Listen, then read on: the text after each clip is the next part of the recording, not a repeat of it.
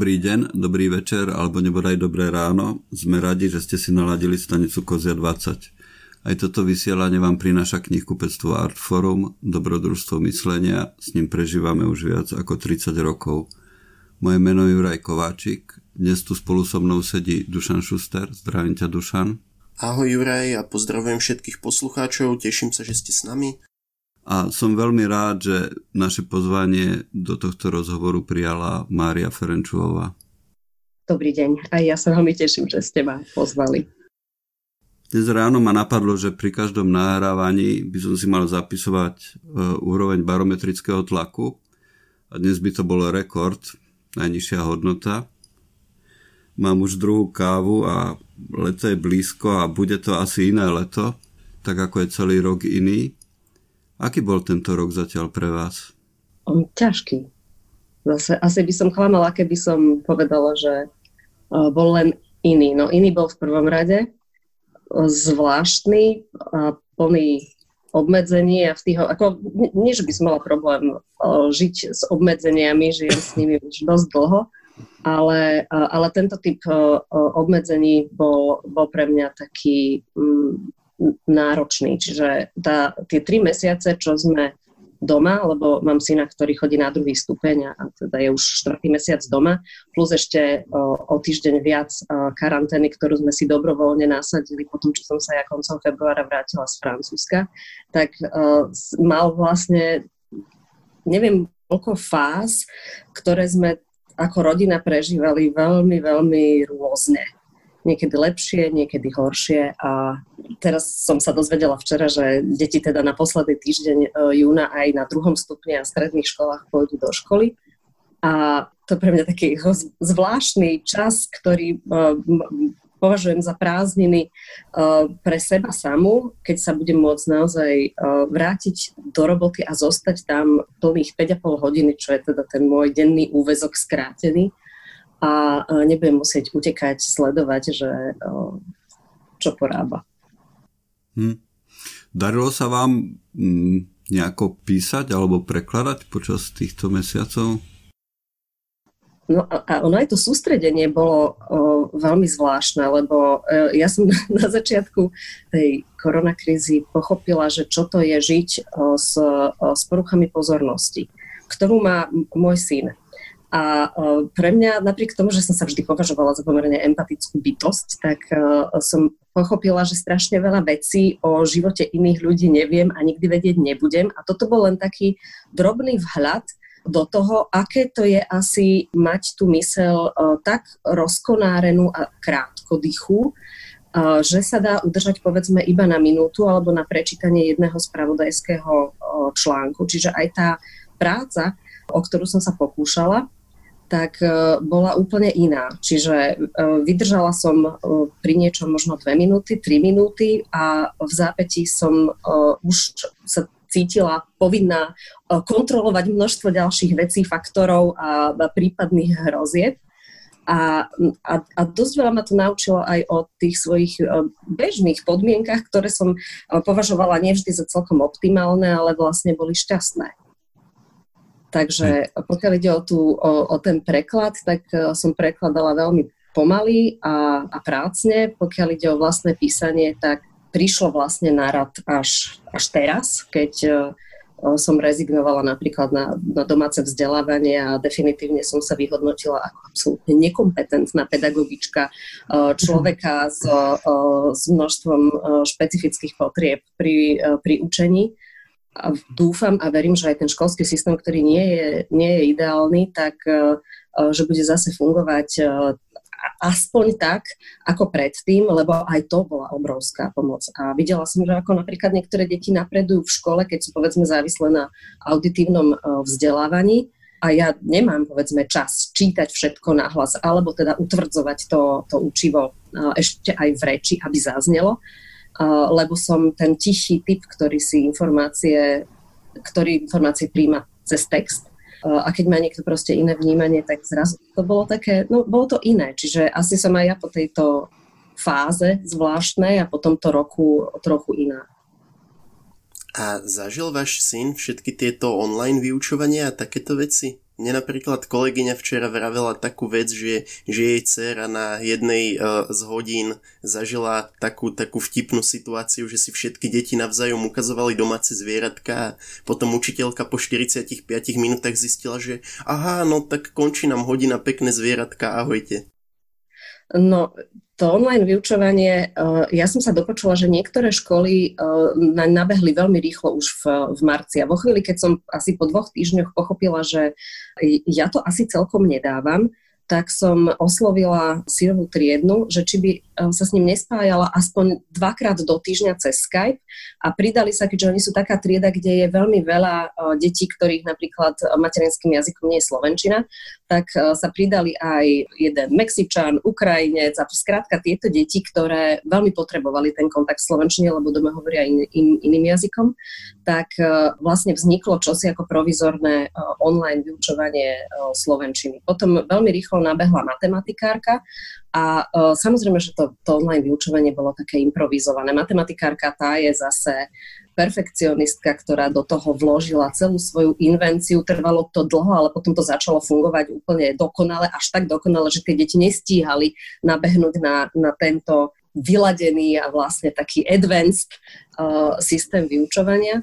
No a teraz je to do veľkej miery spôsob spoločného trávenia času. Efektívnosť je z môjho pohľadu v tomto prípade dosť e, nízka, ale zase syn hovorí, že pre neho to bol najkrajší školský rok, pretože prvýkrát e, prežil druhý pol rok s tým, že nebol v strese. V strese som bola ja, ale to už je môj problém. Ale, e, ale on hovorí, že, že toto je dobrý rok. Pokiaľ ide o nejaké, ja neviem, diery vo, vo vzdelaní, tie sa ukážu a hlavne sa môžu zaceliť tak uvidíme. No. Bola, bola to pre mňa veľká skúška aj toho, ako dokážem zľaviť zo svojich očakávaní, aj toho, ako sa dokážem prispôsobiť tej situácii, lebo keď ju nemôžem vyriešiť, tak ako darmo budem mávať rukami, kričať alebo sa snažiť naliať to učivo v skrátenom čase do, do hlavy, ktorá v tej chvíli práve nefunguje tak, ako by som si predstavovala. Tak uh, ja si myslím, že veci asi idú správne, alebo tak, ako môžu ísť a to, že či sa mi to páči alebo nie, to už je druhá vec a je na mne, aby som to prijala. Tak sa učím príjmať. Ono by bolo výborné, keby jedným z výsledkov korony bolo, že by sa dostalo lepšieho hodnotenia učiteľom zo strany spoločnosti, ale pri tom, ako u nás veci fungujú, som trochu skeptický v tomto smere. No, myslím si, že rodičia si teraz uvedomili veľmi výrazne, že aký podiel na ich e, kvalite života má aj tá škola, napriek tomu, že nie sú spokojní s tým, že čo sa tie deti učia, koľko sa učia, boli otrávení množstvom úloh podaktorí, ďalší zase, že tých, tých úloh nie je dosť veľa. A zrazu, keď, keď to ostalo na ich pleciach, tak, tak, tak, tak vidia, akým spôsobom to tie deti naozaj zamestnávalo, ako, ako pracovali, ako fungovali. A teraz, ako než by nefungovali teraz, mnohé fungujú lepšie, lenže práve toto som si uvedomila, že tie, ktoré fungovali dobre v tých školách, fungujú dobre aj v domácich podmienkach a tie, ktoré v tých, tých podmienkach školských nefungovali, fungujú ešte horšie alebo vôbec. A to už, to už tu bolo povedané mnohokrát, veď zase, ja keď sledujem médiá, tak je veľa článkov, ktoré poukazujú na to, že ako, ja neviem, sa zvýšila záťaž eh, rodičov a predovšetkých eh, žien, keď im zostali školopovinné deti doma niekoľko mesiacov, ako mohli fungovať povedzme v rámci home office, ak nestratili tú prácu a ak väčšina ľudí nestratila prácu, ale teda to, to vyčerpanie rodín po, po týchto mesiacoch musí byť veľké a podstatne zrejme väčšie, než, než si to tí, ktorí o, o, o podobe našej každodennosti momentálne rozhodujú, vôbec uvedomili. Napriek tomu, že sami politici alebo členovia permanentného krízového štábu, majú tiež školopovinné deti, ale teda každá rodina má iné E, podmienky a, a, a aj tí najempatickejší e, narazia na hranice svojej predstavivosti a tá, tá spoločenská alebo sociologická predstavivosť na Slovensku e, dramaticky chýba celé 10 ročia, alebo ju nerozvíjame. Hej. Dobre, prejdeme teraz ku vašim knižkám. Asi musím povedať posledným dvom knižkám, lebo keď sme vôbec rozmýšľali o tom, že, že, že, že, že by bolo dobre s vami urobiť rozhovor, tak tá knižka, ktorú sme mali na mysli, bola Imunita v tom čase ešte. ktorá sa nám obom veľmi páčila, a teda, že poďme urobiť rozhovor. A medzičasom sa zjavila druhá knižka, zhruba v tom období práve, keď sme sa teda už dohodli. A objavila sa kniha, ktorá sa volá e, Černozem na našich pultoch, tak nejako neohlásenie ani sme nevedeli, že bude. A mm, ja som ju dočítal dneska ráno, dneska ráno som ju dočítal a, a asi sa nám obom, teda dušam potvrdiť alebo vyvrať, páčila ešte viac ako tá imunita, ktorá sa no, nám veď, páčila veď my sme už predtým. Si vlastne, my keď sme sa teraz spojili ešte pred nahrávaním, tak som ti vlastne ja povedal, že som tú knihu akurát dočítal a u nás práve tak dramaticky prší teraz, je to tak zamračené a úplne mi to sedelo k tej knižke a, a že presne, že toto ma zasiahlo ešte viac ako imunita, ktorá teda bola pre mňa takisto dosť veľkým zážitkom. No. Čiže áno, páčila sa nám obom. Ale než prejdeme k tým jednotlivým knihám, možno tak, že celkovo ako vzniká takáto kniha? Trochu tuším, ako, píšu, ako sa píšu romány alebo knihy poviedok. Ako vzniká kniha básni, lebo tam evidentne za ob, oboma tým, tými knihami je nejaký koncept. Není to iba súbor, náhodný súbor básni, ktoré vznikli v nejakej dobe, ale je to niečo, čo funguje spolu. Ako, ako to vzniká?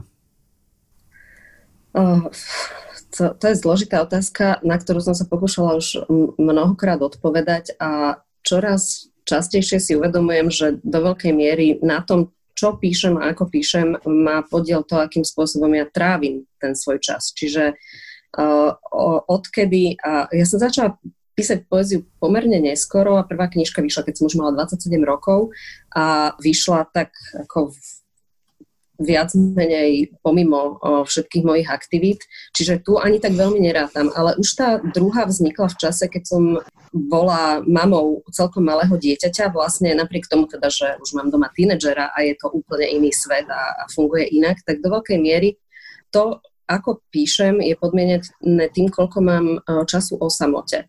A keď som začala fungovať týmto rodinným životom, tak toho času na koncentrovanú takú slobodnú prácu bolo vlastne stále málo. Čiže som si to musela nejako deliť, dokonca asi aj ukracovať zo spánku, nie pri písaní poézie, to skôr pri prekladoch alebo nejakých akademických textoch. Čiže tá poézia vždy nejakými škárkami ku mne prišla a vo chvíli, keď sa presadila, tak zrazu išlo bokom celkom všetko. Možno nie dieťa, ak by bolo choré, plakalo by a potreboval by sa nájsť, tak to som si vedela zariadiť. Ale uh, akákoľvek iná činnosť, textová alebo tvorivá, išla bokom vo chvíli, keď som cítila, že, že priš, prišlo na mňa to, čo neviem pomenovať a čo netuším, že, že do čoho vlastne vyústi. Čiže tie, tie, tie prvé básne mojich kníh vždy vznikli tak nárazovo, zväčša v nejakých trsoch alebo strapcoch, ich bolo viacero, ešte som netušila, že tematicky kam ma vlastne vedú, lebo bolo to také uh, spontánne, veľmi uh, intuitívne, ale vo chvíli, keď som sa k tým textom vracala, tak samozrejme sa tam objavovali aj motívy, aj nejaké nejaké, nejaké témy, ktoré boli hlboko v podloží, ešte dosť nepomenované, ale vo chvíli, keď som si ich pomenovala, tak už som vedela, že čo bude asi tá ďalšia téma, ku ktorej smerujem. A potom sa od toho mohlo odvíjať aj to, že čo som si vyberala ako knihy, a tie knihy nemuseli byť nevyhnutne knihy iných básnikov a poetiek, ale povedzme aj odborná literatúra, prípadne v prípade Černozeme novinové články, lebo tam ten, ten žurnalistický hm. moment je dosť silný, hlavne teda v tej poslednej časti, aj ten žargón a, a už, už som vedela teda pracovať aj nejak uh, koncepčnejšie. Asi by som to nenazvala konceptuálnou prácou, lebo naozaj to nebolo naplňanie nejakého programu, alebo chvíli, keď som vedela, že už kde sa pohybujem, tak uh, sa mi v tom uh, orientovalo ľahšie. No a ešte navyše tam musí byť vždy aj nejaký ten moment dobrodružstva a, a prekvapenia, takže snažila som sa nevidieť príliš ďaleko a nevidieť koniec knihy tej, eh, v prípade Černozeme, tak eh, som sa ho snažila vidieť a musela som ten koniec, ktorý som si vlastne vymyslela, eh, potom oželieť. Mm-hmm. Čiže je to in, iná práca ako práca prozaikov a jak som počúvala vaše staršie podcasty, tak som si uvedomila, že naozaj tá, tá koncentrovaná práca, ktorá vyžaduje uh, Sitzfleisch a naozaj uh, usilovnosť a zrastenosť s tým textom, to znamená, je, je potrebné z neho nevypadnúť, tak pri poezii do veľkej miery môže odpadnúť. Napriek tomu teda, že tie knihy uh, majú potom ne, nejakú súdržnosť, aspoň teda sa o to autori a autorky pokúšajú, tak e, je, je tá práca koncentrovaná až vlastne v závere, keď sa tá kniha skladá. Mm-hmm. Mm-hmm. Tak ona aj... to už viac, no, viackrát aj, ja neviem, e, Katarína Kucbelová spomenula, že ako sa líši uh, jej písanie prozaické a jej písanie poetické, že teda naozaj tá koncentrácia pri skladaní knihy je v tej poslednej fáze, keď už väčšina textov existuje. Áno. Ono aj v Beletri sú, sú, sú určite autory, ktorí my voláme, že záhradníci, ktorí na rozdiel od architektov naozaj začínajú z nejakej situácie alebo charakteru, ktorý sa potom postupne organicky rozvíjajú a niekam ich privedú a často je ten vývoj prekvapivý a sú to aj také veľmi známe mená ako R.R. Martin alebo Stephen King, ktorí píšu, myslím, takýmto spôsobom. No, a my, my sme to vlastne rozoberali s Peťom Balkom, že tá jeho kniha Ostrov vznikla nejakým takýmto štýlom, že on mal na začiatku iba, iba nejakú predstavu, nejakú postavičku a potom ho samého prekvapilo, kam to celé smeruje. Tak. Že, že dá sa to teda aj pri tej próze, ale, ale väčšinou teda súhlasím s tým aj ako človek, čo píše prózu alebo scenáre, že no treba si to teda skôr odsedieť, ako nechať sa tým nejako unášať. Áno, No ale taký koncept záhradnej alebo krajinnej architektúry je uh, v, v tomto prípade pre mňa asi najbližšie, keď už akože by som mala využiť tú, túto vašu um, metaforu architekta záhradníka, tak uh, áno, ja sa potrebujem hrabať v tej zemi a čo najhlbšie, uh, aby som potom zistila, že teda aké rastliny na to môžem posadiť a čo, čo ďalej ako s, s tým priestorom uh, môžem urobiť. A, a mám pocit, že je len málo autorov, ktorí sú uh, naozaj na tých krajných póloch a uh, ostatní sú tak ako kde si bližšie pri jednom, pri druhom, alebo mm. viac menej v strede toho spektra. A, Asi sa to líši to... od knihy, aj áno, od tej. Presne, aj to, presne tak. No. Tá látka si často vyžiada to, ako k nej uh, pristupujeme. A aj, aj uh, nejaká momentálna životná fáza e, toho autora alebo autorky, ktorí si potrebujú zväčša a to aj konceptualisti to majú, že si potrebujú čosi vyriešiť a, a robia to prostredníctvom textu. A darmo to zapierajú, ja si myslím, že, uh, že tá zrastenosť z, uh, so situáciou autora alebo autorky tam vždy je. Prozaici majú často Najväčší strach prozaika je strach z bielej stránky, to, že sa zaseknem a nebudem vedieť pokračovať v tej prvej fáze toho prvého draftu kladenia kolajníc majú niečo takého aj uh, poeti? Mm, mm, no, myslím si, že áno, majú obdobia sucha. A sú, sú, sú básnici a, a poetky, ktorí sú takí um, plodnejší alebo tvorivejší a, a ďalší zase to tak sedia po kvapkách, to je môj prípad.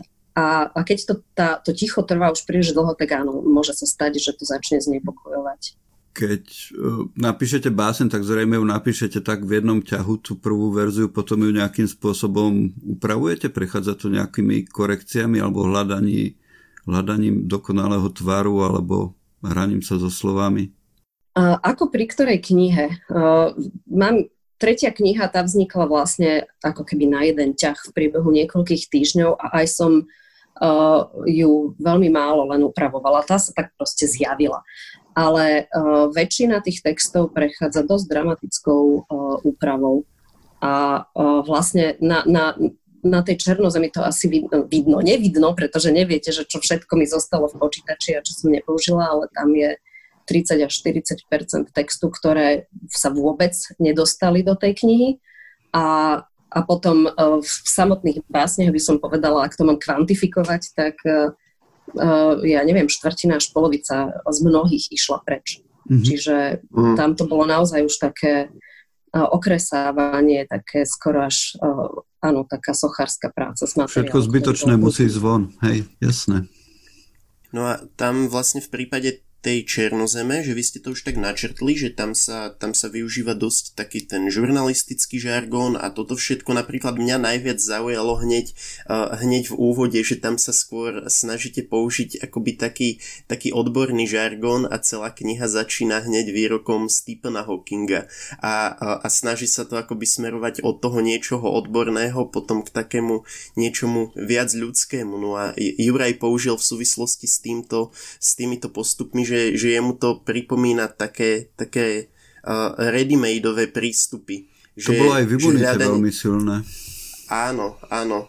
No a a, a vlastne vraveli ste to aj vy, že snažili ste sa naštudovať si nejaké, uh, nejaké novinové články a podobne. No a ja sa chcem spýtať, že či je potom toto, keď už teda človek má ten koncept, ten poet, že či je toto študovanie nejakých postupov naozaj že cielené, alebo takéto články, alebo ja neviem, nejaké výroky od Stephena Hawkinga a teda, že či to prichádza spontánne.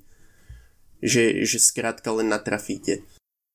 No, pôvodne bola moja predstava o tej knihe, teda no, nebola predstava vôbec o knihe žiadna, ale e, to, to čo sa dialo v roku povedzme 2015 a 16, keď som teda vlastne nevedela písať a nevedela rozprávať. Ako, malo to samozrejme svoje dôvody, keď uh, som sa musela doslova na, na novo ako keby sama stvoriť a nie ako autorka, ale ako, ako človek vnímajúci a ako v každodennosti fungujúci, tak, e, tak, tak sa to potom aj v, v tom texte viac menej prejavovalo. Ja som si uvedomila, že to, čo píšem, sú veľmi kuse a v podstate také lirické nejaké pláty textu, ktoré sú tak strašne uh, neukotvené v ničom, že, že vlastne potrebujú nejaký kontakt so, so svetom, ale zároveň úplne mimo toho všetkého, tejto osobnej situácie, ktorá teda bola dočasná, ale nevedela som, či je dočasná,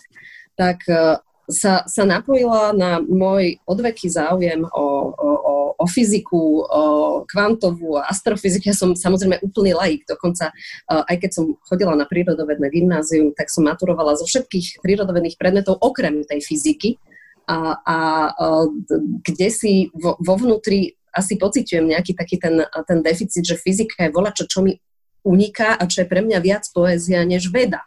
A ako aj konceptuálne uniká, lebo v podstate ako náhle čítam, čítala som v v tom období roku 2015-16 eh, napríklad knihy Karla Roveliho, ktorý je, je fyzik, ale zároveň aj, aj básnik, on je spisovateľ. To, čo píše, je veľmi, veľmi muzické a má veľký dar práce s obrazmi, ktoré zostávajú aj presné, ale zároveň teda majú ten obrovský metaforický potenciál. A tam, kde si z tohto obdivu a hlás, hlásim sa ja k Rovelimu napriek tomu, teda, že sa tam dostal Hawking, ale Hawking sa do, do toho mota úvodného dostal z iného dôvodu, uh, tak, uh, tak, tak tento typ textov uh, bol, bol pre mňa veľmi uh, nasycujúci. Ja som to čítala s úprimným záujmom, to nebolo vlastne štúdium. Ne, nikdy som sa nesnažila doštudovať si fyziku, pretože som ako zakrnula niekde v treťom ročníku strednej školy, čo by sa mi nikdy nepodarilo, ale ten, ten obdiv k tomu jazyku, ktorý používajú hlavne teda astrofyzici, už tí kvantoví, tí majú, tí, tí majú väčšiu nevýhodu pri používaní obrazov, lebo tá nepresnosť, presnosť by spočívala v nejakých grafoch a matematických vyjadreniach, ktoré ale sú obrazné iným to je skôr tá konceptuálna, experimentálna poézia, keby som to mala poeticky. Teraz ak ma počúvajú fyzici, tak si možno vlasy trhajú, ale uh, uh, hovorím to naozaj ako človek, ktorý je citlivý uh, na text bez toho, aby, aby chcel uh, sa pasovať do úlohy nejakého uh, laického pseudoodborníka na fyziku. To nie som a, a ani nikdy nebudem, ale teda to, to, akým uh, jazykom hovoria, ak, ako narábajú s obrazmi, je, uh, je iné než teda tie spektakulárne obrazy uh, astrofyziky. A tento náraz ako keby dvoch obrazností, tej konceptuálnej, experimentálnej a teda tej takej veľmi tej až, až fantastickej, povedzme, tak te, ten, ma, ten ma zaujímal, pretože uh, sa mi zdá, že väčšina ľudí sa snaží uh, vyjadriť uh, svoje vnímanie tejto skutočnosti, kde si medzi týmito dvoma polmi. A ak nie väčšina, tak pri najmenšom ja sama. A, a často s tým bojujem, že teda ako kvantifikovať nejakú uh, vec a nerezignovať zároveň na, na, na jej zrozumiteľnosť. Ako byť matematicky presná a zároveň názorná. Tam, kde to povedzme nie, nejde alebo nezodpoveda až tak ľahko, lebo vlastne každý pokus vyjadriť sa presne naráža na, na hranice jazyka, vnímania aj, aj tej predstavivosti. No a ja som na svoje vlastné hranice pred tými pár rokmi narazila veľmi tvrdo a druhýkrát teraz počas tejto korony, tak so všetkými týmito obmedzeniami, ktorých som si teraz veľmi intenzívne vedomá, tak uh, vznikala vlastne aj tá černozem. Pardon. Uh, nie, nie, tá imunita. Tam to bolo možno jednoduchšie, lebo tá predstavivosť nebola taká, taká nemožná. Alebo skrátka, tie hranice sa, sa, sa nepostavili tak tak pevne a nepriechodne. Čiže uh, to, ako vznikala imunita, uh, tomu som ani vlastne nevedela zabrániť. To sa tlačili sa tie texty sami, zatiaľ čo Černozem tam bol skôr pocit, že nedokážem už nič uchopiť. Všetko mm-hmm. je to také mm-hmm. hmlovité. Uh-huh. Mňa, mňa upútalo to, to prirovnanie, že, že aj tá, ten žargon astrofyziky je určitým spôsobom poézia a ja v tom vidím ešte jeden taký spoločný rys s poéziou, že že my si napríklad aj ako knihkupci všímame, že tie knihy, či už je to ten Karl Rovelli alebo Stephen Hawking, že oni sú veľmi obľúbené u čitateľov, ale pritom keď sa nad tým človek zamyslí, tak tomu, tomu človeku, že ako to vlastne prospeje v praktickom živote, že si naštuduje niečo o teórii veľkého chladu alebo veľkého krachu o čiernych dierach a teda, ale potom otázka, ako to tomu človeku prospeje, že, že si teraz prečíta knižku poézie, lebo po praktickej stránke mu to vlastne nič nedá. No a ja si pamätám, že Katarína Kucbelová v jednom rozhovore povedala, že, že jasné, že to písanie poézie, že to je v prvom rade veľká cesta a veľký zážitok a niečo osobné pre ňu, ale že, že vlastne ona už veľmi nerieši, že čo to dá tomu čitateľovi, respektíve ako sa to dostane k čitateľovi. No a podľa vás, čo teda môže dať jednako tá astrofyzika a jednako tá poézia čitateľovi, aj keď to nebude nič praktické? No môžem hovoriť jedine za seba, pretože e, ako naozaj sa neviem vymyslieť, ale zase nemyslím si, že by to ľudia vnímali až tak odlišne ako ja, keďže som naformátovaná podľa ako rovnakého evolučného vzorca. A, a keď píšem tiež, nemyslím na to, že ako si s tým tí e, čitatelia e, poradia, lebo je to naozaj, je, je to moja vlastná cesta. Ja sa prehrízam niečím, čo e, na začiatku naozaj neviem uchopiť a potom zrazu to má tvar. A je to, je to uh, áno, je to dobrodružné, je to niekedy veľmi bolestné, niekedy je to skvelé, lebo to zrazu vyjde samo bez akéhokoľvek môjho príčinenia. Ale keďže uh, som aj veľká čitateľka poézie, aj populárnej, uh, populárnych vedeckých uh, kníh práve preto, lebo tie vedecké, ktoré naozaj sa snažia posunúť poznanie dopredu, tak e, na to nemám ani pojmový aparát, ani vzdelanie a pravdepodobne ani e, mentálne kapacity, aby som teda stíhala všetky tie oblasti, to sa proste nedá, čo pravdepodobne jednoznačne nemám tie kapacity, ale e, je to, pre mňa je to naozaj potrava. Ja som si uvedomila, že pri čítaní súťažných príspevkov a pri čítaní študentských prác a pri čítaní, teraz ako nechcem nikoho uraziť, ale textov, ktoré ma vlastne nezaujímajú alebo musím sa s nimi potýkať, narážam na ne, množstva aj povedzme literárneho braku. Preto nemôže byť zo mňa vlastne ani dobrá kritička, pretože nerobím tú hranicu medzi tým, čo je dobre a čo nie je dobre, lebo jednoducho to, čo, čo, čo mi nerobí dobre, ako prí, príjemkyni tejto um, duševnej potravy, nazvime to, tak, uh, tak to jednoducho dávam preč a knihy, ktoré ma nezaujímu, nedočítam. Nemám ten profesionálny drive alebo tú povinnosť uh, zodpovedne prečítať aj, uh, povedzme, text, ktorý ma až tak nezaujal, ale patrí do nejakého kontextu literárneho, ktorému sa venujem a tak ďalej, tak ja mám obrovskú výhodu, že si naozaj môžem vyberať. A takisto ako nečítam všetko všetky uh, populárno-vedné uh, knižky, ktoré o astrofyzike uh, výjdu. Naozaj si vyberám iba to, čo, čo mi dáva zmysel. A myslím, že Zuzana Mojžišová nedávno povedala, že číta tie knihy, ktorým rozumie. A uh, ja som sa kedysi samozrejme snažila čítať aj knihy, ktorým nerozumiem v rámci všeobecného vzdelania, keď som bola na strednej škole a niekedy som sa snažila dokonca v čase, keď som povedzme nebola ešte celkom zrelá na istý typ literatúry alebo na niektoré filozofické koncepty mi uh, chýbalo to základné vzdelanie, tak som si s tým nevedela poradiť, ale bojovala som. A uh, teraz vlastne aj z tej vedeckej alebo populárno-vednej literatúry si vyberám to, čo so mnou súznie práve cez, cez tú metaforiku, kde si z toho ja, áno, čítam to ako poetka, nie ako človek, ktorý sa potrebuje dovzdelať, aby mohol na spoločenských večierkoch ohurovať populárnym vysvetľovaním, extrémne zjednodušeným teórie strún, alebo čoho nie, toto nerobím. A alebo ja neviem, ohurovať latinskou, medicínskou terminológiou. Na čo?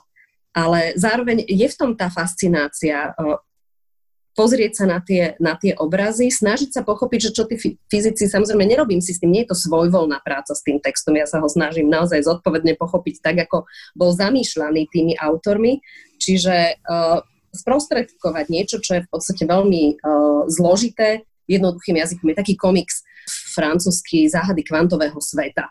A uh, to je uh, úplne nádherná literatúra pre ako žiakov druhého stupňa základných škôl, ktorú som si s veľkou vášňou prečítala práve preto, lebo uh, veľmi uh, jednoduchým spôsobom uh, sa tam vysvetľujú jedno, jednotlivé uh, fyzikálne objavy uh, 20. storočia. A, uh, a pre niekoho to samozrejme môže byť populárno-náučný text. Pre mňa to, to bola obrovská uh, obrovský priestor toho, ako rôzne sa dá vypovedať o, o, o nejakých um, konceptoch ľudského poznania. Čiže tá, tá, tá textovo-obrazná alebo obrazová a textová časť, v tom v prípade komiksu úplne dokonalo oddelená a zároveň spojená v jednom diele, bola pre mňa naozaj takým, áno, dobrodružným čítaním plným naozaj e, e, rozkoše z toho, ako sa dajú tvarovať tie, tie myšlienky alebo to poznanie, ku ktorému niekto naozaj že prácne, alebo zároveň aj zázrakom, obrovským talentom niekedy náhodou dospel. Hej, um, to, je, to, je, to bolo pekné to porovnanie um, populárnej vedy a poézie, lebo veda sama o sebe je čiste racionálna vec, tam má z definície v sebe vylúčenú emociu ale zdá sa mi, že tie populárne vedecké veci nás zasahujú viac na tej emočnej rovine nejakým spôsobom, že definujú náš vzťah, redefinujú náš vzťah ku svetu, naše miesto v ňom si uvedomujeme na novo, uvedomujeme si, kto sme, odkiaľ sme prišli a kam smerujeme. A že nie je to z pohľadu čitateľov populárno-vedeckých kníh čiste racionálna záležitosť. Nejde tam len o to poznanie samotné. Áno, súhlasím, absolútne. Hej. Takže to prirovnanie s poéziou je úplne, úplne na mieste, si myslím, lebo presne tak aj poézia asi s nami robí, mala by robiť toto. Okrem astrofyziky existuje nejaká ďalšia téma, ktorá vás takýmto populárno-vedeckým spôsobom priťahuje, fascinuje? Uh, no, ja mám tých tém uh, strašne veľa a sú často také ako keby zdanlivo ne- nekompatibilné, ale, uh, ale mi to dáva zmysel. No, ale sú to skôr spoločenské, spoločensko-vedné uh, oblasti, než teda tie, uh, tie exaktné. Mňa veľmi zaujíma aj uh, sociálna psychológia, aj, tak aj, aj lingvistika, pochopiteľne, tak tam to bol aj profesionálny záujem, keďže som to mhm. prepájala s, s filmovou teóriou. No asi, asi by som to mala si vyselektovať na základe všetkých podcastov alebo odborných časopisov, ktoré čítam a odoberám.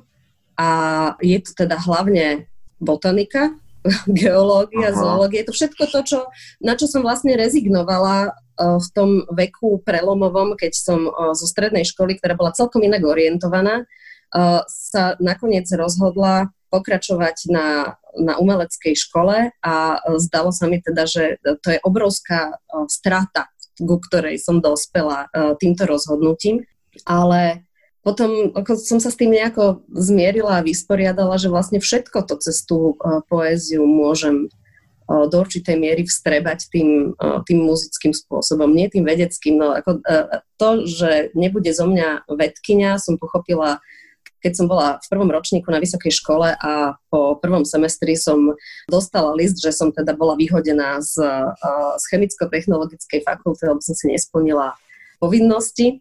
A, a vtedy som pochopila, že skrátka ten, ten, ten spôsob života uh, vedca a, umelca uh, je, sú veľmi ťažko pre mňa sklbiteľné, lebo veď máme lekárov, ktorí sú spisovatelia, alebo uh, vedci, ja neviem, Martin Mojžiš, alebo ako uh, viacero viacero autorov, a, a ktorí, ktorí dokážu tieto, tieto dve, ten umelecký, ten exaktný uh, smer krásne sklbiť. No ja som to nedokázala, lebo myslím si, že sa nedá robiť plnohodnotne toľko oblastí a ešte teda ja do všetkého dávam uh, asi príliš veľa energie a potom uh, robím veci polovičato, keď už tú energiu mám deliť medzi dve oblasti, ktoré, ktoré navzájom konkurujú. Ale tak toto bol môj celoživotný problém. Teda ako si rozdeliť tú energiu, ktorá nie je nevyčerpateľná. A ako čím som staršia, tak tým viac si uvedomujem, že teda no, už moje výkony nebudú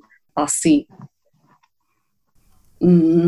porovnateľné, povedzme, s tým, aký potenciál a akú kapacitu a, a neúnavnosť som mala pred 20 rokmi. A, a, a, ale prináša to vlastne iné pozitíva do života. A aj možno takú menšiu súťaživosť a väčší obdiv voči tým, ktorí teda obetovali tú, možno vôľu robiť aj iné veci a, a vrhli sa do tej vedy a robia to vlastne podstatne lepšie, než by som to kedy bola schopná robiť ja a ešte potom sú aj skvelí popularizátori, ktorí mi o tom podajú správu, ktorá je už pre mňa zrozumiteľná. No aj to je, ako sa, ako sa hovorí, že naozaj človek mohol byť polyhistor možno tak ešte začia z renesancie a odvtedy sme sa tak posunuli, že to je naozaj neúnosné, aby človek vlastne zvládal všetko, o čo sa zaujíma. Áno. Aj dnes by niekto, kto ašpiruje na, na polhistora, musel priznať sám pred sebou, že je teda nedovzdelaný vo všetkých týchto oblastiach, lebo no, je to vysoko špecializované vždy. Ale teda e, to, to sedenie na viacerých stoličkách, tak e, s, s tým som sa celkom ne, nevysporiadala dodnes.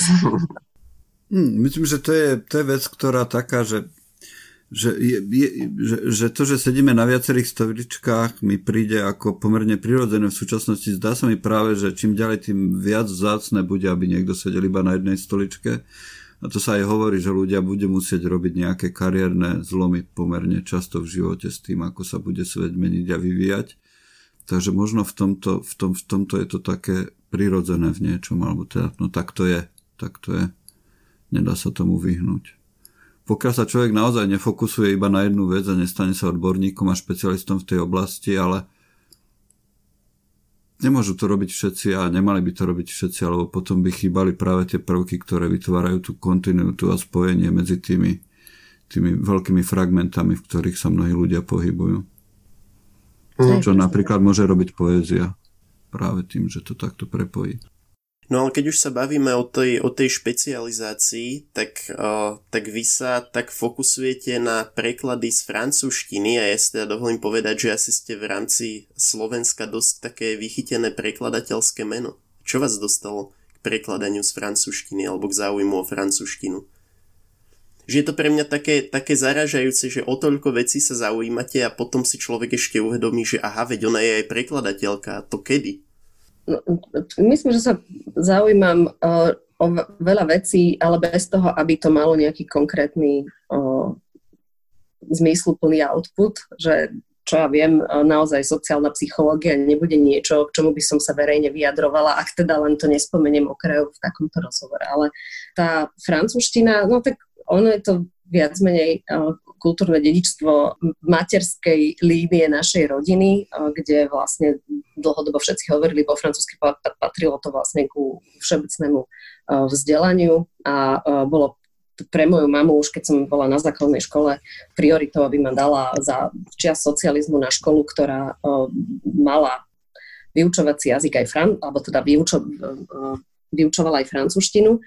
Tých škôl v tom čase nebolo nejako veľmi veľa a vlastne bola, bol v tom obrovský kus takého šťastia, že prichádzali veci v, akurát v čase, keď som sa mala rozhodovať pre napríklad strednú školu, lebo v, ja som revolúciu zažila v 8. triede na základnej školy, v, v škole vtedy ešte neboli 9-ročné školy a vlastne v roku 1990 sa otváralo prvé francúzske bilingválne líceum ako úplne vlastne experimentálna škola, ešte popri tom myslím, že nemecké sa otvorilo a potom krátko na to aj bilingválne anglické a talianské. A, ale teda tie francúzske, oni vznikli tri, uh, aj v Bratislave, aj v Bystrici, aj v Košiciach. Neviem, že či všetky v rovnaký rok, alebo teda ďalšie nasledovali rok na to. A keďže my sme mali túto afinitu k francúzštine v rodine, tak uh, pochopiteľne, že mama mi povedala, že tam sa prihlás. A keďže sme boli trieda s rozšíreným vyučovaním francúzského jazyka, tak sa vlastne ako polovica triedy prihlásila na tú školu, čiže ja som tak aj pri, plynule pokračovala so svojimi, s viacerými svojimi spolužiakmi zo základnej školy na, na strednej. No a to bola to, to bol taký kľúčový zlom, pretože jednak som pochopila, že ako sa dá inak vzdelávať, alebo ako, ako iné, iné vzdelávacie systémy uh, môžu byť podnetné pre, e, pre ľudí a ako povedzme nedvižné, neplodné alebo dokonca až také zalepené tým množstvom nevyužiteľných vedomostí. Bolo to, to slovenské vzdelávanie na základnej škole. Ja som na druhom stupni veľmi, veľmi trpela a moja vášeň k matematike, chémie, chémii a, a hlavne biológiu, to už som mala rada na, na, na základnej, ale tá, tá sa prejavila naplno až na tej strednej škole, pretože ja som bola očarená, ako názorne sú urobené francúzske učebnice a najmä chémia sa mi páčila strašne, preto som aj uh, pokračovala vlastne, alebo bola presvedčená o tom, že zo mňa musí byť chemička a že to je tá moja budúcnosť, uh, biotechnológie a, a, a, a biochémia, hlavne teda praktická, aplikovateľná s nejakým priemyselným využitím, ako už sa ma nemusíte pýtať, že prečo to tak bolo. Netuším, vtedy ma to jednoducho ohromilo. A, a tá, ako nevidela som sa vôbec uh, medzi nejakými prekladateľmi, a, alebo teda, že študovať francúzštinu na filozofickej fakulte ako, ja neviem, translatológiu, to, to mi ani uh, nenapadlo. Jednak od, ma toho moja vlastná mama odrádzala, lebo ona študovala históriu a francúzštinu. Nezdalo sa jej, že teda to, to by bolo to správne uh, vzdelanie pre mňa. Ona si tiež páčila tá chémia, ale, ale nepredstavovala si samozrejme ani vysokú školu muzických umení. No a, a, a ja sa dostanem k tomu prekladu, to len ako je veľká uh, digresia uh, spomienok na nostalgických na, na adolescenciu tak uh, vlastne keď som bola na vysokej škole, už na VŠMU, tak som si tú francúzštinu zobrala hlavne preto, lebo aby som nestratila uh, kontakt. A tam bola francúzštinárka, uh, ktorá je zároveň prekladateľkou, ktorá sa venovala prekladu divadelných hier, ale aj filmových, aj, aj knižných, je to Elena Flašková. A keďže sa tam v tom našom krúžku stretli viacerí frankofóni, tri sme tam konkrétne boli. Jedna je teraz v podstate veľmi šikovná kuzistorička, ktorá uh, žije uh, v, vo Francúzsku a druhá je popredná slovenská politička uh, Veronika Remišová, ktorá bola absolventka belgického gymnázia, tak vlastne sme, sme vytvorili taký, taký zvláštny malý krúžok, ktorý mohol pracovať už aj na, na, na zložitých textoch. A odtiaľ už potom pre mňa nebolo vôbec ďaleko, keďže vtedy to vzdelávanie bolo také dosť otvorené, tak som si zobrala prekladový seminár na Filozofickej fakulte u Miroslava Marceliho, a uh, vďaka Elene Flaškovej som dostala prvé joby, lebo ona keď nestíhala, tak mi posunula uh, preklad komiksov, boli to šmolkovia, to bola moja prvá skúsenosť. Myslím, že cez ňu išla dokonca aj tá moja krátka pre, prekladateľská kariéra seriálov, predovšetkým kanadských, ktoré málo kto chcel, pretože titulkové listiny neboli vždy kompletné a tú no, kanadskú francúzštinu nebolo ľahké rozumieť, ešte to boli teda predinternetové časy, ako teda málo kto mal uh, pripojenie dobré a ešte aj internet nebol plný toľkých zdrojov, ako, ako je dnes, tak ten, ten, ten preklad bol pre mňa naozaj, že som brala také tie nevďačné alebo menej zaujímavé práce, ktoré nestihali vyťažení prekladatelia robiť. A takto som sa k tomu dostala. A som na to veľmi vďačná, ale nebolo to teda, nebola to úplne štandardná cesta, bolo v tom naozaj veľmi veľa šťastia a taká vlastne šťastná náhoda, že, že, že som stretla ľudí, ktorí ma vedeli potom nasmerovať. Mm, veľmi dobre nám to ide, sa mi zdá, a ja som zabudol urobiť reklamnú prestávku, takže urobíme si krátku reklamnú prestávku. Ellie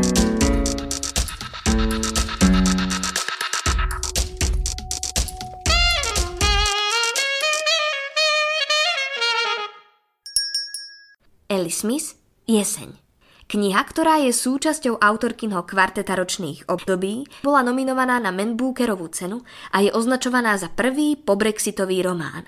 V Slovenčine vyšiel aj druhý román zo série Zima a prekladateľka Kristýna Svrčková už pracuje na tretej knihe s názvom Jar.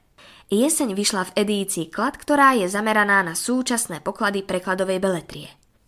Ellie Smith, Jeseň. Pri tých prekladoch Francúzi sú takí zvláštni. Jednak dokážu strašne zložite hovoriť o veciach, ktoré že, že tá zložitosť občas presahuje tú kvalitu tých myšlienok. Občas. To je vlastne na, náš vtip Juraj na francúzsku filozofiu, že áno.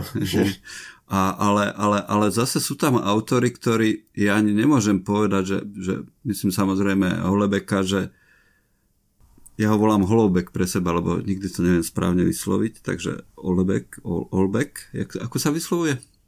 Welbeck. Welbeck. Uh, on není môj obľúbený autor, on je nevyhnutný autor. Že to sa nedá obísť, či sa mi to páči alebo nie a zase minimálne možnosť ostrova alebo elementárne častice sa mi aj páčili ako knihy. Ako sa vám to prekladalo ako žene? On je občas strašný. Áno, on je strašný. A ja, ja mám k nemu veľmi ambivalentný vzťah, veľmi vášnivý, pozitívne aj negatívne, pretože on má obrovský dar vypichnúť neurologické body spoločnosti a urobí to zväčša buď v správnom čase, alebo o kúsok predtým, než si to uvedomíme, čiže sa to stretáva vlastne s veľmi takou prudkou recepciou, ale recepciou už ako keby pripravenou. Sú autory, ktorí napíšu texty, ktorým až povedzme o 20 rokov niekto začne rozumieť a začnú dávať zmysel. A Welbeck uh, nemá taký, um, taký náskok pred uh, tou väčšinovou populáciou, čiže v podstate uh, veľmi ľahko a dobre čitateľný a zrozumiteľný. Preto má aj taký masívny úspech. A zároveň je veľmi presný, ale presný uh, v tom, že on, ja som to kde si nazvala, že robí vlastne také tie spoločenské sociálne redukcie to znamená, vyberie si z reality tú časť, ktorá je naozaj e, pre istú časť reprezentatívna a úplne okresá tú ďalšiu diverzitu, ktorá by povedzme um, protirečila uh, tejto skúsenosti jeho hrdinov. V tom je neznesiteľný, pretože tam, ho, tam môžeme tých jeho hrdinov označiť naozaj za euroskeptických pravičiarských mačov, ktorí uh, nostalgicky pozerajú po, po minulosti, kde jeho rodičia sú zväčša, uh, tých mužských hrdinov sú, sú zväčša uh, mŕtvi a idealizovaní a on si nevie poradiť s každodennosťou, ktorú ale dokáže veľmi presne diagnostikovať. A táto kombinácia presnej a zároveň uh, reduktívnej analýzy spoločnosti je, uh, je, je strašne atraktívna a výbušná. A tá, tá je pravdepodobne podstatou toho, čo nás na Welbeckovi aj priťahuje, aj, uh, aj, aj odpudzuje. A, no ja som mala na ňo vyslovene uh, alergickú reakciu uh, podobnú toxickému šoku, keď som si prečítala elementárne častice a uh, som ich doslova odmietla. To bolo uh, niekedy um, na prelome milénia, tá knižka už bola staršia, ja som prečítala platformu ako prvú. Uh, platforma je vlastne uh, taký ten drsný, cynický pop, ktorý má v sebe nekonečný uh, smútok, hľadanie lásky, ale aj jej nemožnosť a, a ešte navyše sa to krásne stretlo s tým môjim obdobím, ktoré som prežívala v, v Paríži, ktoré bolo ohraničené rôznymi teroristickými útokmi. A kde sa teda ten svet a môj pocit nejakej bezpečnosti v ňom veľmi veľmi otriasol? A vôbec akože celé to, to obdobie, keď človek odíde z domovskej krajiny a musí sa o seba starať sám, je vlastne určite skrehnutie, odpadnú všetky identitárne nánosy a zostane len aký, akýsi základ primitívny, s ktorým ďalej musí pracovať a, a potom samozrejme ako ochranné mechanizmy na to naskočia nejaké ďalšie čiastkové alebo vrstvičky identít uh, ďalších a, a rozširuje sa to celé. Čiže v tomto veľmi citlivom období ja som toho Welbecka objavila a veľmi rýchlo aj odvrhla. Ale zároveň som, eh, keď som sa vrátila eh, na Slovensko, tak som sa snažila v tom čase presvedčiť eh, Alberta Marenčina mladšieho, ktorý má vydavateľstvo PET, aby teda toho Welbecka začal prekladať, lebo to je ten autor, ktorý vo Francúzsku veľmi rezonuje a pravdepodobne má, má, má čo povedať aj nám. Trvalo to dosť dlho, kým sa vôbec začali tie Welbeckové knihy prekladať, už potom začali vychádzať aj, aj, aj v češtine a vlastne mňa to prekvapuje, lebo ne, nemôžem povedať, že Welbeck patrí k môjim obľúbeným spisovateľom, ale mám všetky jeho knihy a všetky som ich čítala a mnohé dokonca aj tak, že v origináli, v českom a ešte v slovenskom preklade. Takže uh, nejakú takú zvláštnu uh, afinitu k nemu mám, ale teda je to naozaj love and hate uh, vzťah. Hej. No, a čím boli tie elementárne častice také, že vás to, že vás to hneď niečím popudilo? Lebo ja som, ja som to čítal elementárne častice asi až ako jeho tretiu alebo štvrtú knihu, predtým som čítal iné a mne ľudia hovorili, teda naj, najmä ženy, že, že ten Elbegon vie byť taký, taký, že mizogínny trošku a tak a ja to možno až tak nevnímam ako chlap, ale pri tých elementárnych časticiach som bol taký, že OK, keby som žena, tak asi som miestami trošku naštvaný. No tak všetky jeho knihy túto uh, podľa mňa časť eh, Welbeckových čitateľov, ktorou sú ženy, eh, musia, alebo teda, no, áno, popudzujú, minimálne teda sú výzvou na to, ako sa s tým, s tým jeho áno, mizogínnym pohľadom uh, vysporiadať. Mňa tam iritovalo v podstate, alebo čo ma oslovilo na tých uh, elementárnych časticiach a čo uh, mi zároveň teda ubližovalo čitateľsky, uh, bolo to, že sama som asi žila v presvedčení, alebo teda taký nejaký uh, môj pocit do sveta bolo, že uh, všetko sa môže pokašľať a ono sa to skôr či neskôr aj pokašle. A tento skepticizmus a taký pocit ohrozenia do, doň ten Welbeck zapadol absolútne presne a potvrdil všetko to, čo, čo, čo som ako keby o svete tušila a nemala som nejaký priestor e, útechy alebo nejakého sebaklamu. E, s tým, že teda urobil to spôsobom, ktorý bol e, z môjho pohľadu veľmi reduktívny a jediný spôsob, ako sa s tým vysporiadať, s tou, a koncentrovaný, lebo to bola pre mňa, to bolo akože um, koncentrovaná skaza všetkého toho sveta, ku ktorému sa snažím aj ja prispieť nejakým um, pozitívnym spôsobom, akýmkoľvek a vlastne um, ten, ten taký smutný, nešťastný uh, cynizmus, ktorý kde si vo vnútri som zrejme pocitovala a ja sa zrazu stretol s tým, uh, s tým Welbeckom a jediný spôsob, ako, uh, ako sa z toho dostať, bolo pre mňa tú knihu odvrhnúť. Ale pre mňa je vždy zaujímavé, prečo na niektoré knihy alebo filmy alebo čokoľvek reagujem tak prudko, lebo zväčša ako to nie je problém nevyhnutne tej knihy, ale, ale skôr mňa samej a, a toho stavu, v ktorom sa nachádzam a, a, a veci, nad ktorými sa, sa, sa zamýšľam, ktoré ma, ma bolia a snažím sa ich nejako vyriešiť alebo prijať, keď ich vyriešiť neviem, tak ten Welbeck naozaj uh, vie uh, viesť do živého. Čiže... Ja som si na neho spomenul pri čítaní imunity. Fakt? Áno, áno. Nie, nie, nie samozrejme, že tá mizogénna častom není, ale taká tá beznádej v tom zmysle, že sme v nejakom stave a už bude iba horšie a že možno sú nejaké záblesky krásy popri tom, ale smeruje to k jedinému koncu. No, ja si pamätám z Immunity to, to, to, taký... To, to, to, sa mi, to, to, sa mi tam, to sa mi tam viackrát vyskočilo možno. Mne, to teda nenapadlo, že Elbega imunita, ale ja si pamätám z imunity takú, taký verš, že, že akoby, akoby nemocnica na, na kraji mesta bola každý deň ďalej a ďalej a teraz, keď si to tak dám dokopy, tak to je úplne, že Elbeg, že, že OK, už je, to, už je to teraz celé zlé a ešte to bude horšie a horšie.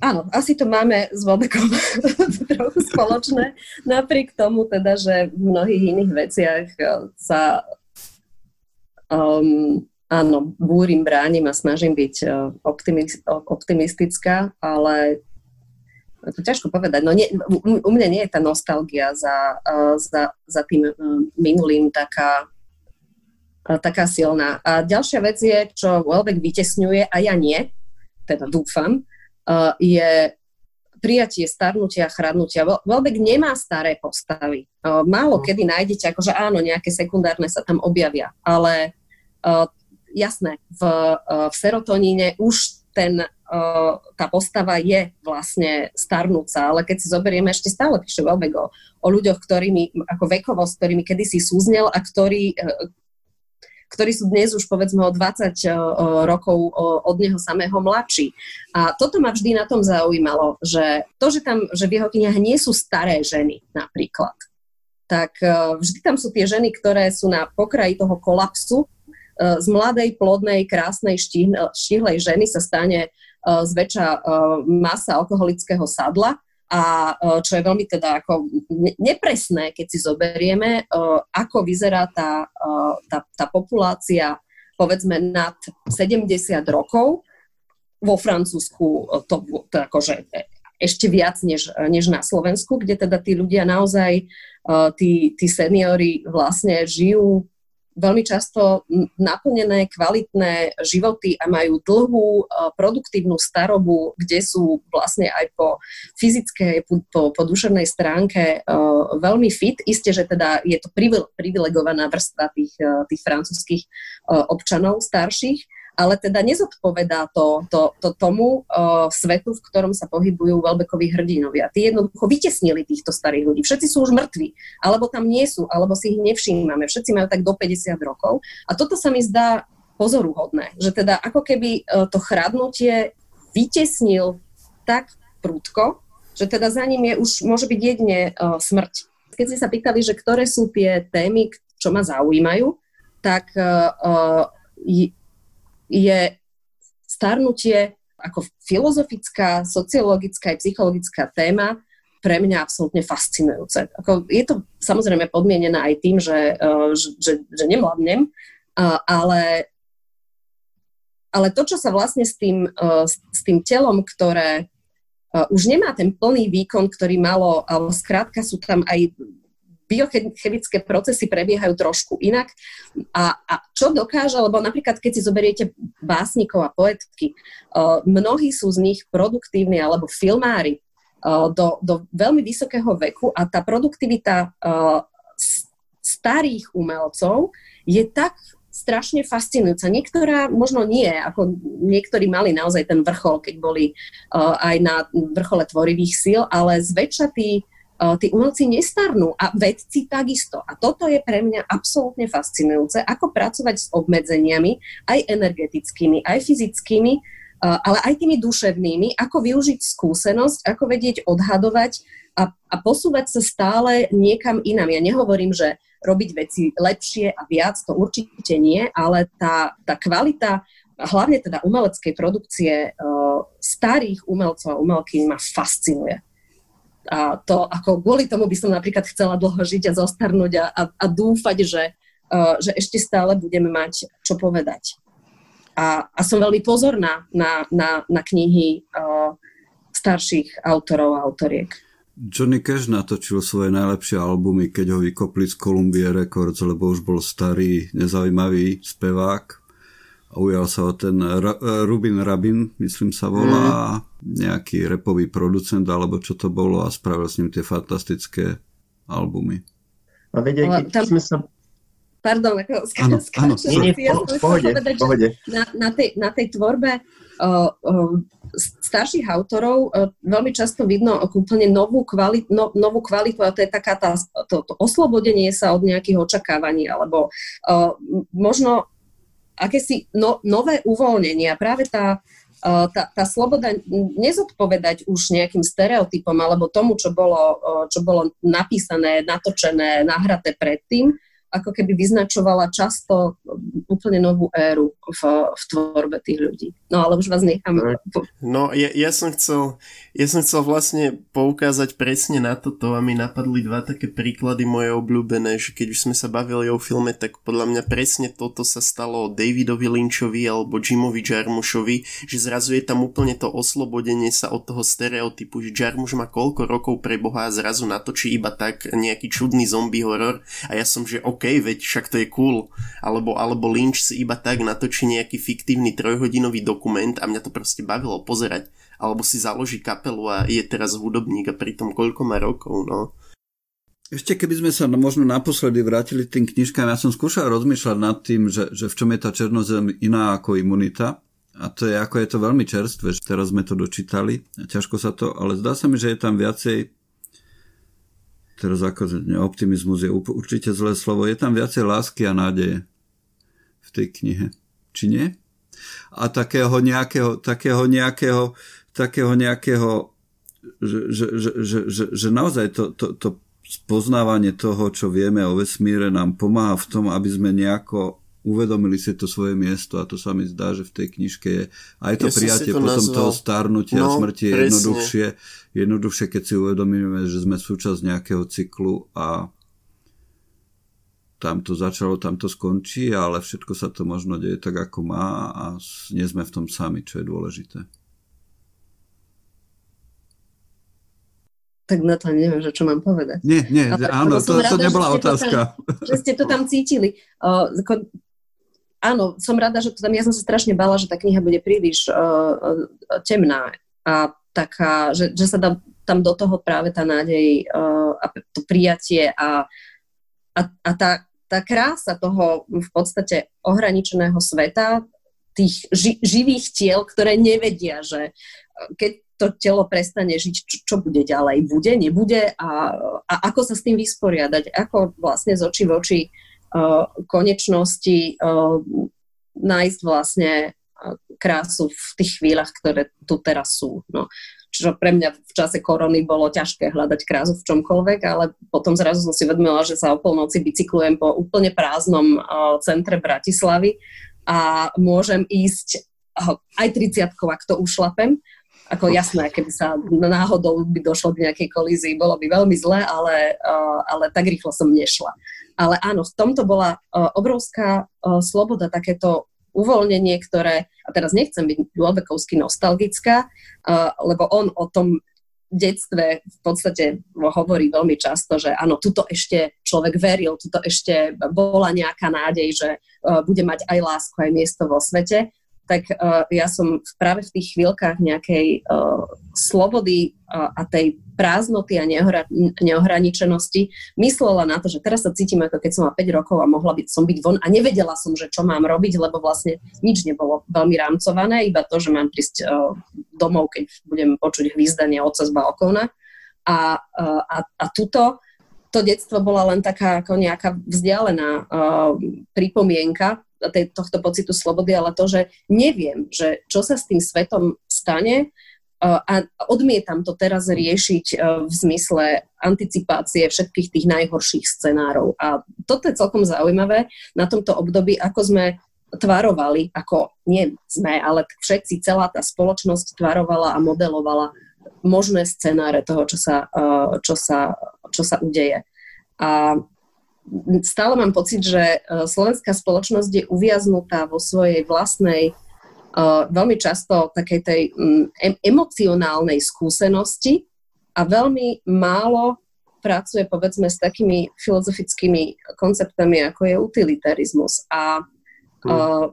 a je zvláštne, že to teda spomínam v súvislosti s bicyklovaním po prázdnom meste, ale to sú všetko vlastne uh, témy, ktoré sa mi tak nejako vršia v hlave a košatejú a sama by som ich nevedela vyriešiť, čiže tým ja ani nikoho teraz vlastne nekritizujem, len je pre mňa uh, toto obdobie strašne zaujímavé. Ono je, ono je naozaj až uhrančivé tým, ako sa tá realita na novo tvaruje a, tvaruje sa v jazyku, v myslení, v anticipácii, v modelovaní. Proste máme tu veľkú, obrovskú zodpovednosť a um, otázka je, či budeme vedieť využiť.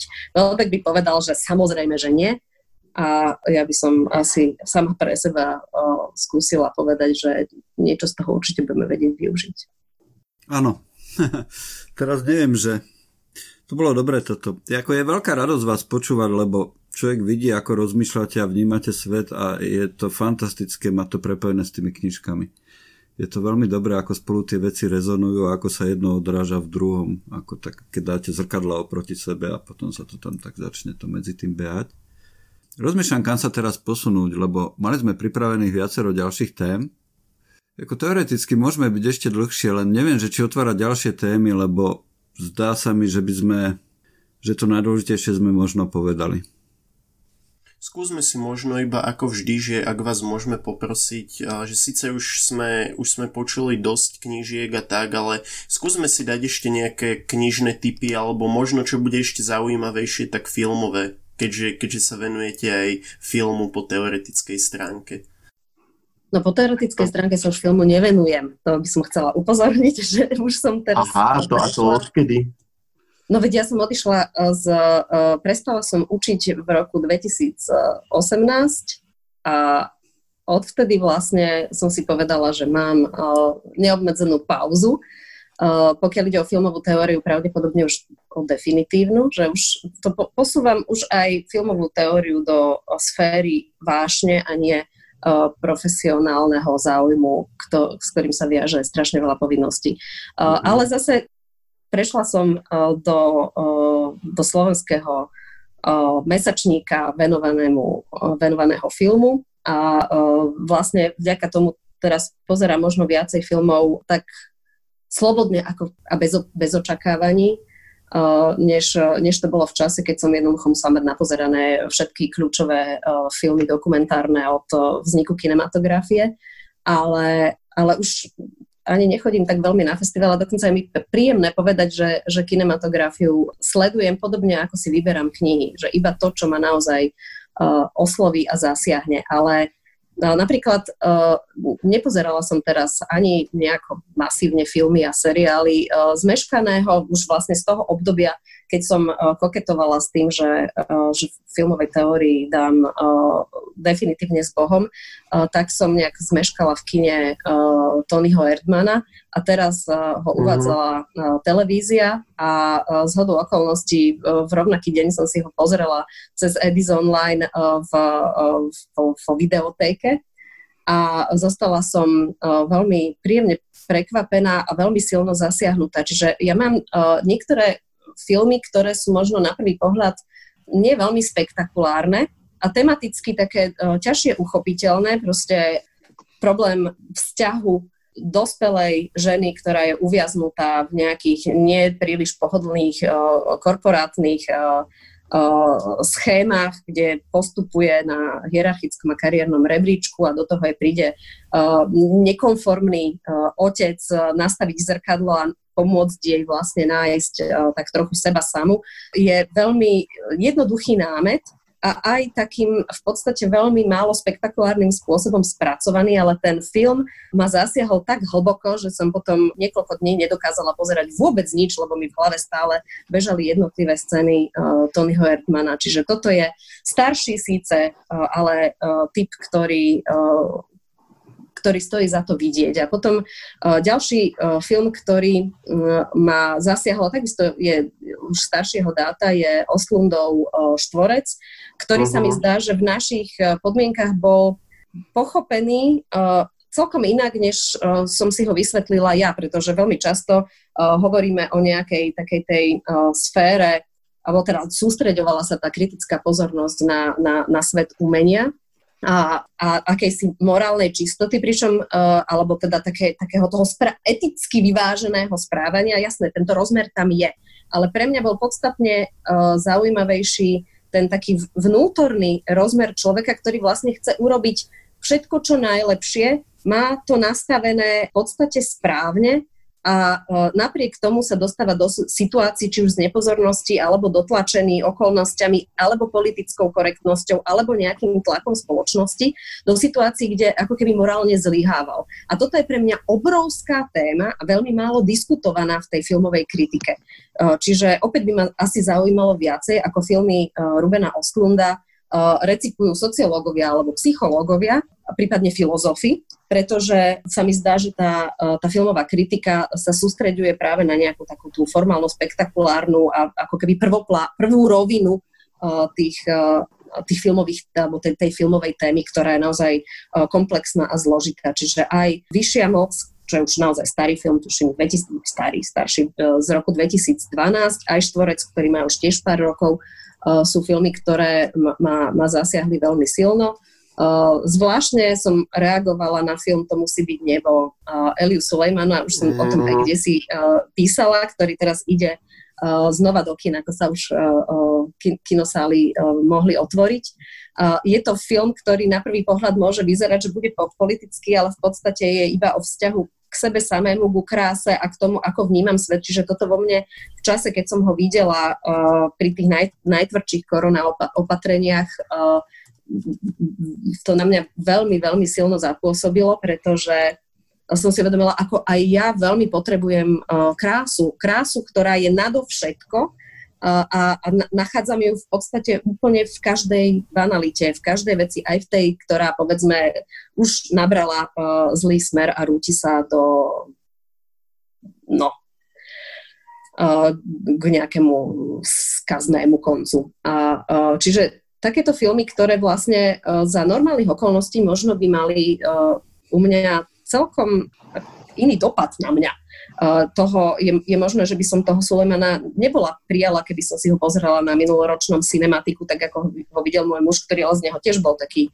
ako zaskočený a prekvapený a veľmi o ňom rozprával, ale teda pre mňa to bol objav práve preto, lebo som zrazu ako sa ocitla vo svete, ktorý sa zrazu ako keby prevrátil na ruby, stiahol, stvrkol, zavrel a išiel do nejakého stavu zvláštnej spóry. A, a, a tá krása je, je niečo, čo je tak rozpriestranené, že, že to rezignuje na akékoľvek hranice. A to bolo vtedy to, čo som potrebovala. Tak toľko filmové typy. A tých knižných, no áno, za koronu som prečítala 20 knih, aj som si ich pozerala v čitateľskom denníku, keby ste sa ma náhodou na toto pýtali. A, a, ale neviem, že či máme ešte čas sa rozprávať aj o tom. Čas my, my máme a keď máte chuť, tak môžeme, alebo jednu, dve, že čo vás nejako...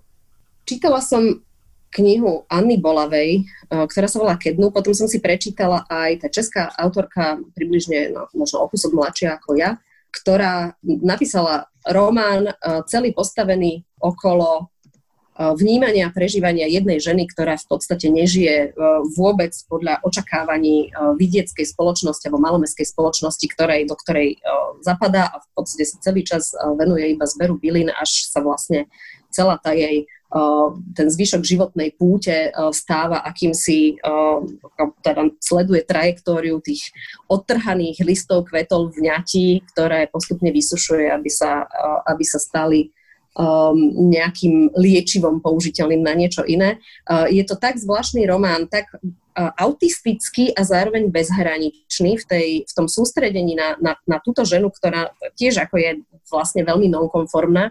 Pravdepodobne tie, tie hranice správania, očakávania toho, čo by teda spoločnosť čakala od nejakého človeka a to, ako ich nedokáže alebo nechce naplniť a zároveň žije najlepšie, ako vie, to, to je téma, ktorá ma oslovuje tak vo filmoch, ako aj v knihách. Keď si to takto vymenúvam, tak vidím, že je tu ako taká e, rúžová nitka toho, že sú to možno bez ohľadu na to, že či je tá e, literárna alebo filmová, ale mne musia byť tie filmy aj tie knihy dostatočne kvalitné na to, aby ma upútali, aby som v nich dokázala v tom ich priestore tie hodiny, e, v prípade filmov a niekedy dní v prípade knih vydržať, tak táto bola, bola pre mňa naozaj atraktívna aj tým štýlom a tiež teda má taký bylinkársky denník, je to vlastne celé rámcované časom dozrievania, kvitnutia, odkvitania jednotlivých bylín, ktoré, ktoré táto hlavná hrdinka zbiera. A do toho samozrejme vpada aj ten, ten, ten malomeský